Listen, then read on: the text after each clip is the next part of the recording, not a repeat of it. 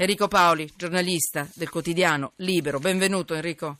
Salve, bentrovati, grazie. Ciao, ciao. Ciao. Mm, eh, ci sono un bel po' di notizie in questi giorni che parlano di animali. Allora, eh, oggi ne è arrivata una molto forte, un, cane è stato seviziato e ucciso. Non, non è- non entro nei particolari, mi fermo qui. È stata, è stata lanciata una taglia da 10.000 euro sugli autori delle torture. Quindi eh, non entriamo, c'è, stata una, c'è una, riconfe- una ricompensa a chi offre informazioni. Eh, questo è molto importante, Felice Cavallaro su Corriere.it. Scusami se cito tutti, ma questo è proprio No, un lavoro certo, di gruppo tra giornalisti e tutti quelli che possono dare una mano. Ed è una cosa anomala, questa cosa della taglia, eh, forse è la prima volta che leggo una, una notizia del genere. Qualche memoria credo di sì. è vero, qualche giorno fa, martedì, noi siamo andati a vedere al momento ci risulta così.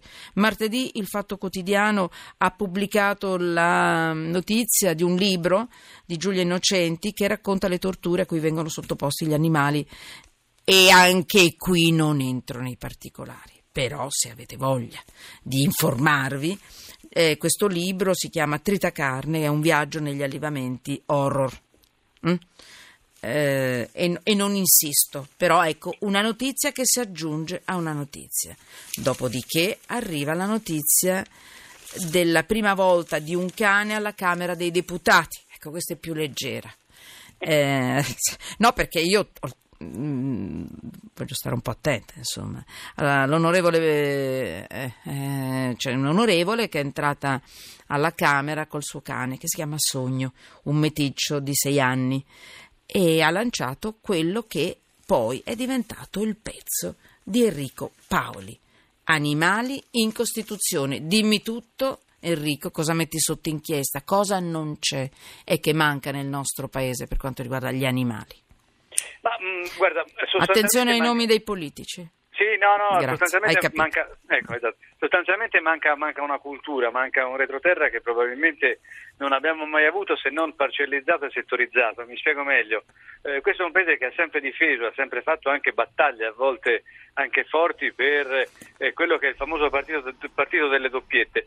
Guardate bene, lo dico perché conosco profondamente la materia, perché mio padre era da, da- da toscano, eh, era un cacciatore di quelli eh, col nonno, quindi con tutta la cultura dietro alle spalle e per lui l'attività venatoria, cioè l'andare a caccia con il cane e con la doppietta era uno sport, una disciplina da seguire con determinate regole e con eh, precisi doveri, quindi era, mh, come dire, passatemi il termine, un'arte farla, poi c'è tutte le sue declinazioni e le sue variazioni, ma c'era un rispetto per l'ambiente che mio padre Quando si diceva che i cacciatori erano quelli che rimettevano a posto il territorio? Era questo, sì, no? Eh. assolutamente sì, Che a me sembrava incredibile. Prima, Eh, eh, guarda, eh. è incredibile, sembra antitetica. Però da cosa. sempre anch'io l'ho Sembra- sentito ripetere. Sembra antistorica, ma ti posso testimoniare che era effettivamente così. Mio padre aveva una sacralità per il cane, per il suo cane da caccia, che era eh, qualcosa di, di strano che poi eh, quando andavi a, a caccia di, di fagiani, lepri e cinghiali. Però c'era questo, questo gioco delle parti, perché era nella, nella natura dell'uomo. Oggi che molto è cambiato e anche la società si è evoluta a, a- a profonde modifi- modificazioni, è rimasta quella parte di attività venatoria e che in quota parte una certa cultura politica e una certa parte politica continua a difendere. Ma c'è un dato oggettivo, oggi almeno una famiglia su due, quasi il 50%, ha un animale domestico in casa. Ci sono anche lì delle eh, eh, esagerazioni che vanno dette tutte le cose, ci sono anche delle esagera- esagerazioni, ma ci sono anche delle eh, storture dal punto di vista politico che vanno corrette. Cioè nella, eh, nell'ordinamento italiano, in Costituzione in particolare, non c'è nessun riferimento alla difesa degli animali. E questo è un punto che in qualche modo è stato sollevato in questi giorni da un esponente politico che si occupa di animali da sempre, eh, avendo fatto parte anche di un governo, e che in qualche modo si è fatto carico di questa battaglia e, eh, e ha portato il punto più alto della sua dire, mh, crociata, portando questo meticcio di sei anni, un cane peraltro bellissimo, all'interno della sala delle conferenze di, di Montecitorio, della Camera dei Deputati.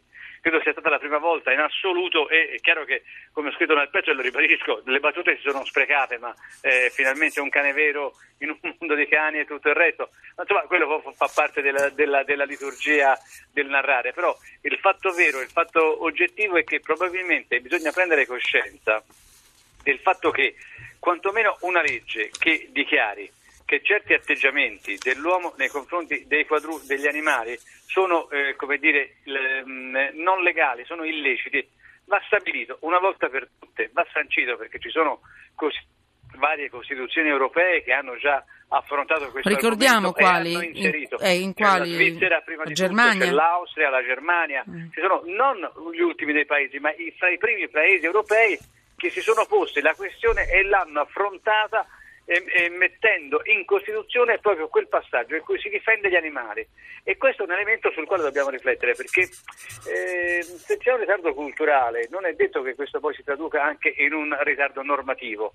Molto spesso sappiamo, e la storia ce l'ha insegnato, che cambiare una legge è più facile che cambiare una cultura, questo per carità fa parte della sì. natura dell'uomo. Cioè la tradizione spesso e italiana mm-hmm. di prendere il cane, di lasciarlo sulla strada quando si deve andare in vacanza perché fa scomodo portarselo dietro, è un brutto eh, vizio che abbiamo avuto e che dobbiamo tenere ancora all'indice per dimostrare come quella cultura sia stata fallace e sia foriera ancora di, di fatti gravi come, come coloro che si viziano i cani.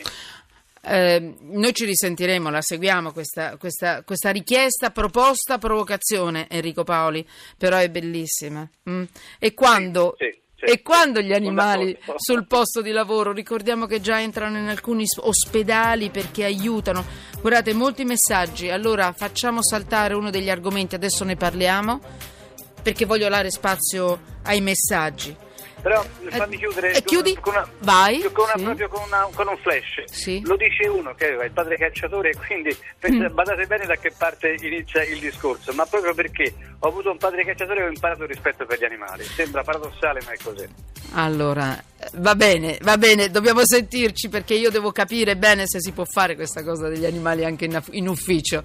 18-26 e, e parleremo degli animali anche negli ospedali che aiutano un po' a guarire. Do, linea, do la linea ai giornali radio regionali, passo questo tempo a sentire, ascoltare Radio 1, ma anche a leggere i vostri messaggi. Sono tantissimi.